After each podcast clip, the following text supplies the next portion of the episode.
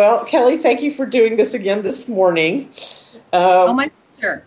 We'll try to get through it. John, do you remember where we left off with this very good interview last week? Yes, we. Uh, I mean, we covered a lot of ground in, in a very short period of time. Um, okay. and I, I think Kelly, we talked a lot about the nuts and bolts of what was happening in the lab, the projects you had. I think it might be interesting to talk a little bit this morning about the, the softer skills of running the lab, particularly in terms of how you market yourself, um, how you reach out to the community, uh, how you attract funding. You know, what, what kind of marketing um, efforts do you have that, you know, because clearly you've been successful at not just running a lab inside of, of, of a college, but doing more than that in terms of entrepreneurial efforts, community efforts. And I'm curious if, if you could share a little bit about, you know, how you've accomplished that. Um, you know, I, it's interesting that you asked that question because I'm not sure that in the past we have been um, completely active in terms of marketing ourselves to businesses, for example. We have always, we initially had focused on actually can more I, of an educational aspect of outreach. I'm sorry. Sorry, hold on just a second, Kelly. Um, uh, uh, Peter, are you recording this? Yes. Okay, bless you. All right, never mind. Go ahead, Kelly. okay. So in the past, our, our initial focus, once we had the lab up, and this was before my time, I think it floundered a little bit because we didn't know what to do with it. I was like, well, what do we do? So um, when I stepped into my position, um, we were getting requests, and this is a little bit of context for you. We were getting requests to um, make all kinds of signs for, you know, local municipalities and cities, and we were sort of turning into this weird sign shop. And you know, I, I said, I geez, I don't I don't think this is appropriate. We're not supposed to be doing work and undercutting local businesses and putting them out of business. We're not supposed to compete. Um, what we're supposed to be about is teaching people how to do. So um, we stopped um, being a sign shop, if you will. And um, what we decided to do was that the people who had been asking us to make signs, we agreed to, if they would send a representative, we would teach them how to make the signs and they could make their own. Some of the municipalities took us up on that, and some people kind of went away. But you know, the idea is, you know, we're not using our resources, our student workers, whomever, um, to compete with local businesses. And our focus really then shifted to how do we help local businesses, small businesses grow. In terms of marketing, um, my first marketing attempt was really internal in that regard. Um, I had mentioned last week that we have what's called an Edison Technology Incubator on our campus. And um, we receive funding from the state to help small technology businesses form and grow. And we combine that, as I had mentioned, with our innovation fund. So the two gentlemen that run our um, technology incubator, um, we refer to it as Glide. I had them over to the Fab, Fab Lab and I gave them a tour and I talked to them about the types of services that we provide and that if incubating companies wanted to give a student a, an entrepreneurial experience, we would be happy to train that student how to use our lab or any of their associates how to use the lab to develop products. So if they had a product rather than a service, we would be happy to support them. So um, what we are doing now, we are actually just working with the marketing group in the college to develop an entire marketing plan for our Fab Lab. And so that would include community outreach, business outreach, as well as producing flyers, for example, that would be part of the marketing plan that the Glide folks could hand to prospective clients. They actually see quite a few people every year, several, probably about 2,000, I think. And not all of them obviously take us up on our services, but having you know little flyers that were more business oriented than just flyers about the Fab Lab, which is what we have now, we think would attract more businesses. So the businesses that we've helped out in the past are really businesses that the college knows through one channel or another and that we work with already, and it's been word of mouth. So we're trying to formalize that. Obviously, our funding has become much tighter. Um, the state is, you know, they're in dire financial straits. So we are looking, seeking other ways to bring in monies to help support ourselves. And this is one of those ways. In terms of community outreach, again, it's been through local institutions that work with the college that we know of. Our particular college has turned out to be the epicenter of our county. We have a fairly fragmented county in terms of the, the diversity of groups and what they're working on. And the college, over the past probably 25 years under the current president's leadership, has really become a rallying point to bring groups of people together.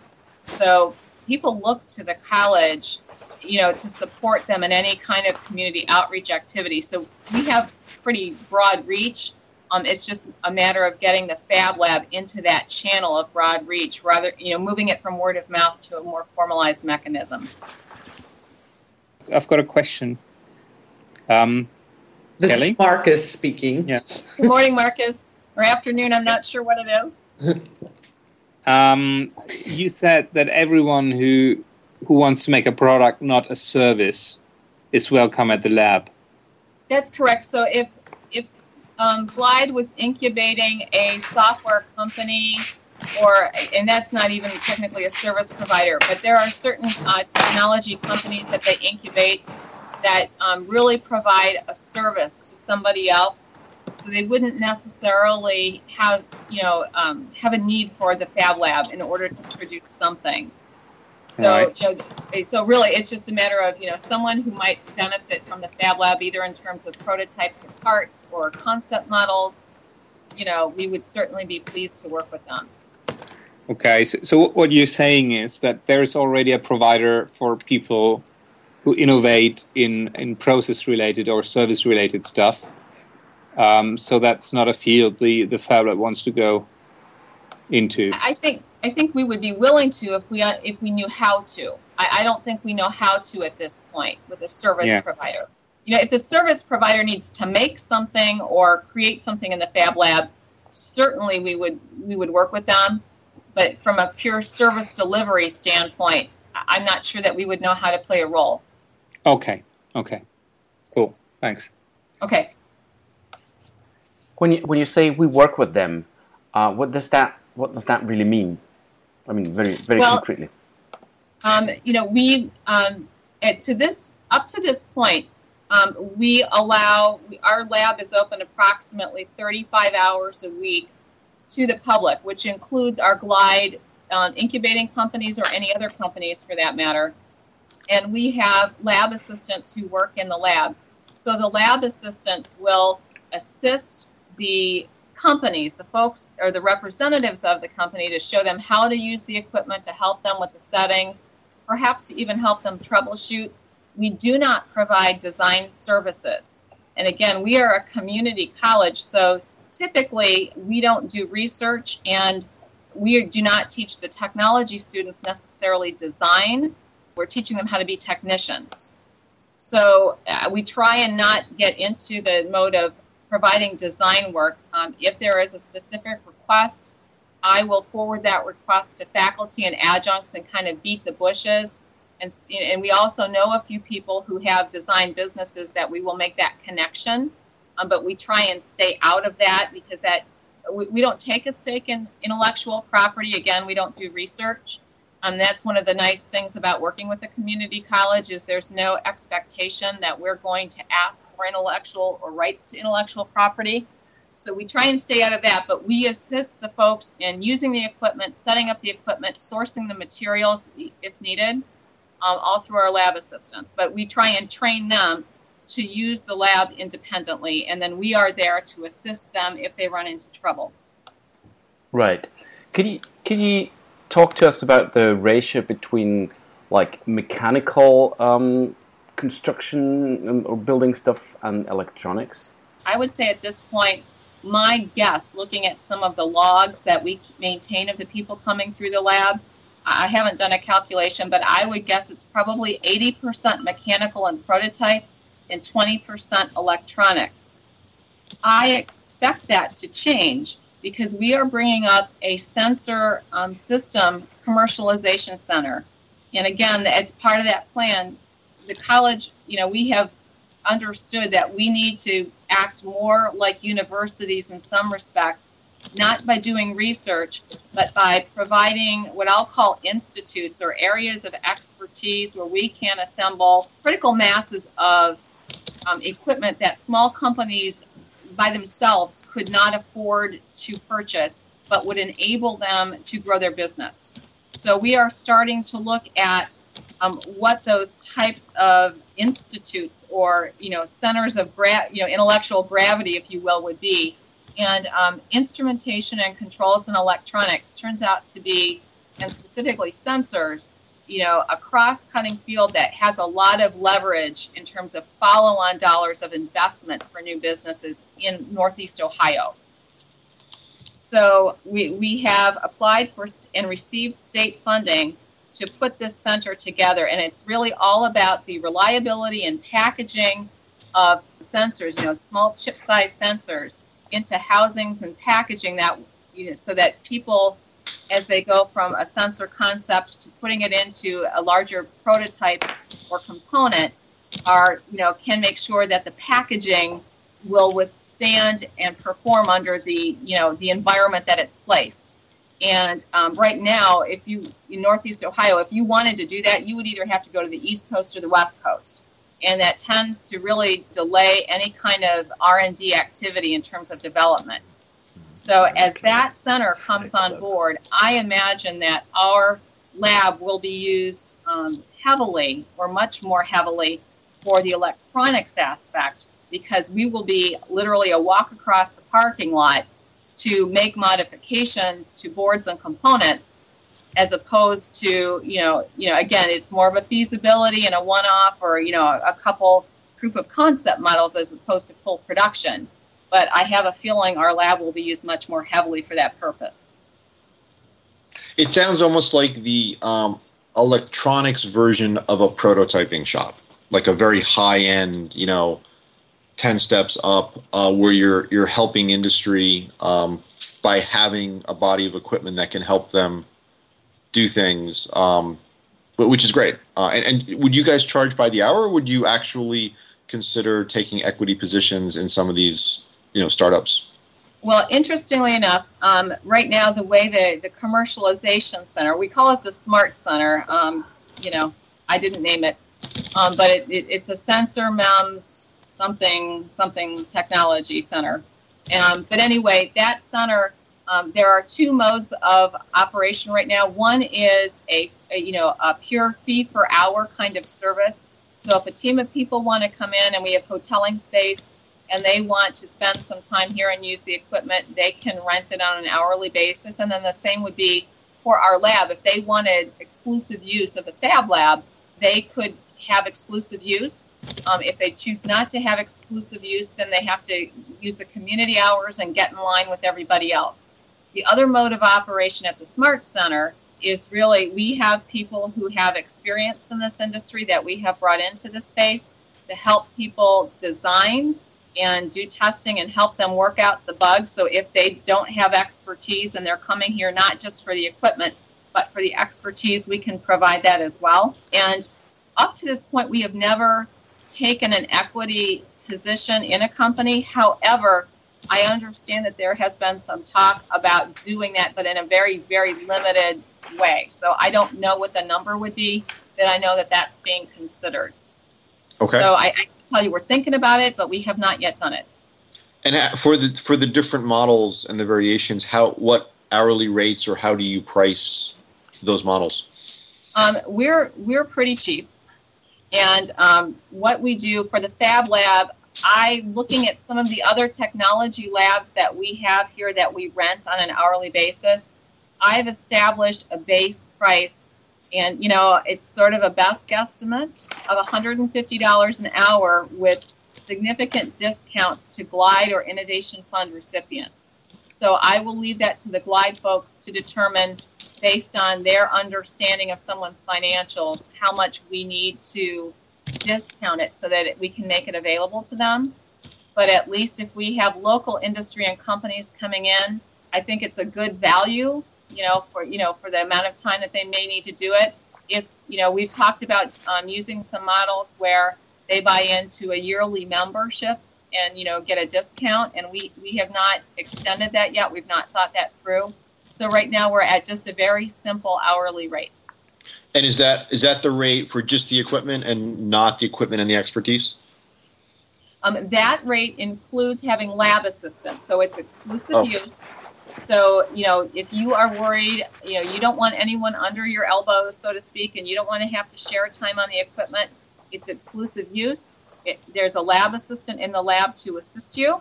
So you know it's really you know at your beck and call and that would also provide the polycom service. So if you wanted to have a conference call and with someone who was an hour away you could do that as long as they had the service as well. And again if they wanted to be in the community hours you know you, in the community use hours it would be free but again they would be limited in terms of time on the equipment and they would have to get in line Okay, so the equipment only, the first model you described, was essentially using it during community time. I apologize. I I've confused you. The the two models that I had previously mentioned, which was the expertise, Uh-huh. the equipment, or just hoteling space, Yes. that was for the that was for the our smart our sensor commercialization center. Okay. And that center will be related to the Fab Lab. I believe that that will bring in much use in our Fab Lab Okay. our Fab Lab, we have um, we have the community hours, which are open to anyone, free of charge, with a lab assistant. Okay. We also have the $150 an hour rental of the lab with the lab assistant, where it's exclusive use. Okay. So that's I, I apologize if I confuse you. So you've got a lot going on. How, what does like a week look like? Like, how do you schedule the lab? How you know what percentage of time do the different programs get access to the lab? Um, I mean, it sounds like there's there's many things being juggled. Oh, you know what? It is getting tighter and tighter by the moment. Um, I actually spoke to Scott Zitek. I think you may all know Scott. And I, I was hopefully not um, kind of freaking him out when I talked about the exclusive use hours. And simply because between class time, because we still do run credit and non credit classes, we still are encouraging other um, units around the campus to use our fab lab for their projects or for their educational purposes and so you know they you know we try and it, accommodate their needs if they can't come in during community use hours. We try and you know make the lab open for them when they they need it. And then the you know the flip side is now we're going to around the community use hours we're going to start offering these hours to our you know the the companies. So we're thinking that probably we can tolerate 20 hours a week of exclusive use time. And really, it comes down to having enough trained lab assistants to be in the lab at any given point in time. We haven't really maxed out the lab itself um, because a lot of our open hours are in the evening and on weekends. Um, and we presume that the business users are really going to want to be in there during the you know nine to five kind of time frame. So we think we can accommodate that around teaching schedules. The other issue that we have is because we're we're pretty well known by certain groups within the college is we will be asked if they can come in and make um, name tags for events or do you know certain projects as, that they make you know giveaways or signs for events. And so then we have to squeeze that in as well. So our limitation right now is really having enough lab assistants because we use people who are students or you know nearing graduation and, and, you know they tend to turn over every you know three years or so to just have enough lab assistants to be able to you know run the lab because that's our model to Mhm. run inexpensively we don't have a faculty member in there all the time We, uh, I think we're getting relatively Uh, close to our time. I was wondering if anyone else had a question. Um, it, it- just a clarification. Uh, so you do not have a. You, you only run it by students, or do you have a like senior uh, person in in the lab at all times? we um, our fab lab is a little bit different than our other labs related to programs because up to this point we do not have a full educational program that utilizes the fab lab. So we run it with lab assistants. So they're not a student worker. They're you know they're a little bit better paid. They have more responsibility um, but they're not full time and um, they are not faculty. We do have faculty, and they're quite often using the lab, and they will be teaching classes in there, for example, or running projects. But typically, we do not operate the Fab Lab for community hours, and, and we would not for the business rental. We would use a, a lab assistant. In our other programs, we have someone that's full time, a laboratory instructional assistant, an LIA, and um, that's because they are there to make sure that all of the lab work associated with the program and the physical lab, everything is coordinated. We are hoping at some point to use the Fab Academy model or coursework, and Lass and I talked about this probably a year ago. And if we can do it, a, I think asynchronously, basically create a, a digital fabrication associate of applied science degree that you know, the core of it or the heart of the technological portion of it would be the Fab Academy, and we would wrap the general education courses around it to give a student a two-year degree. Um, we're not there yet. That would be really interesting. Is, is, is, is if Zitek is coming, is he able to talk about that at Fab uh, Seven? You think? I think he could talk a little bit about it. He and I have had that conversation. And one of the things that Scott is doing this year, you may not know, he's going to be on sabbatical and he's actually instead of taking half the year off and then working the other half, he's going to work half time for the entire year um, because it's so oh. necessary to some of our programming.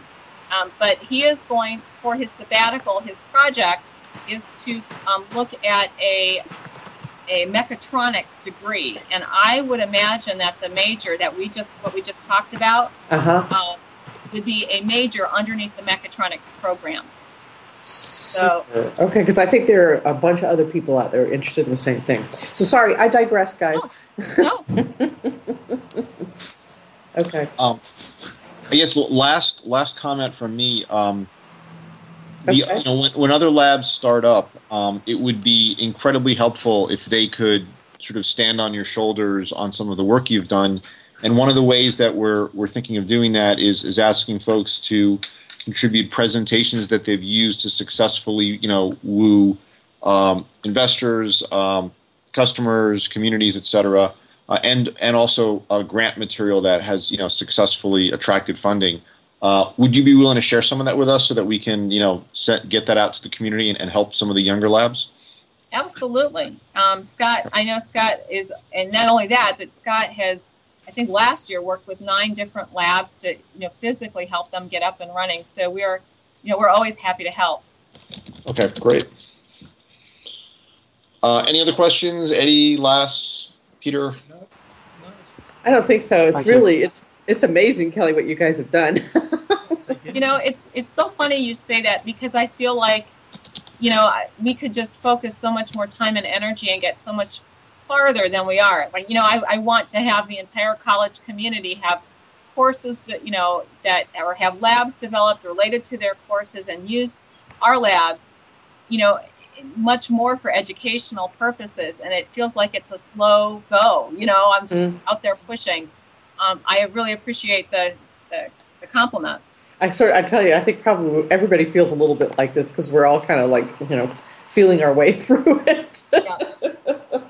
Anyhow, um, I think we we um, we should let you go as promised, and um, just thank you so much again for doing this. And um, oh my. Kelly, would you mind if if uh, if if we would if we if we were able to do it, we might do a. We're thinking about doing a um, uh, what do you call a podcast that includes uh, that includes some of these interviews. Would you be willing to? Would that be all right if we uh, published your um, your your interview in a podcast or part of your interview in a podcast? Absolutely. If people can tolerate listening to me, they're more than welcome to listen to me. okay. All right. Okay. Well, thank you so much, Kelly. You Thanks a lot. Thanks, Thanks Kelly. guys. Bye bye. Bye bye.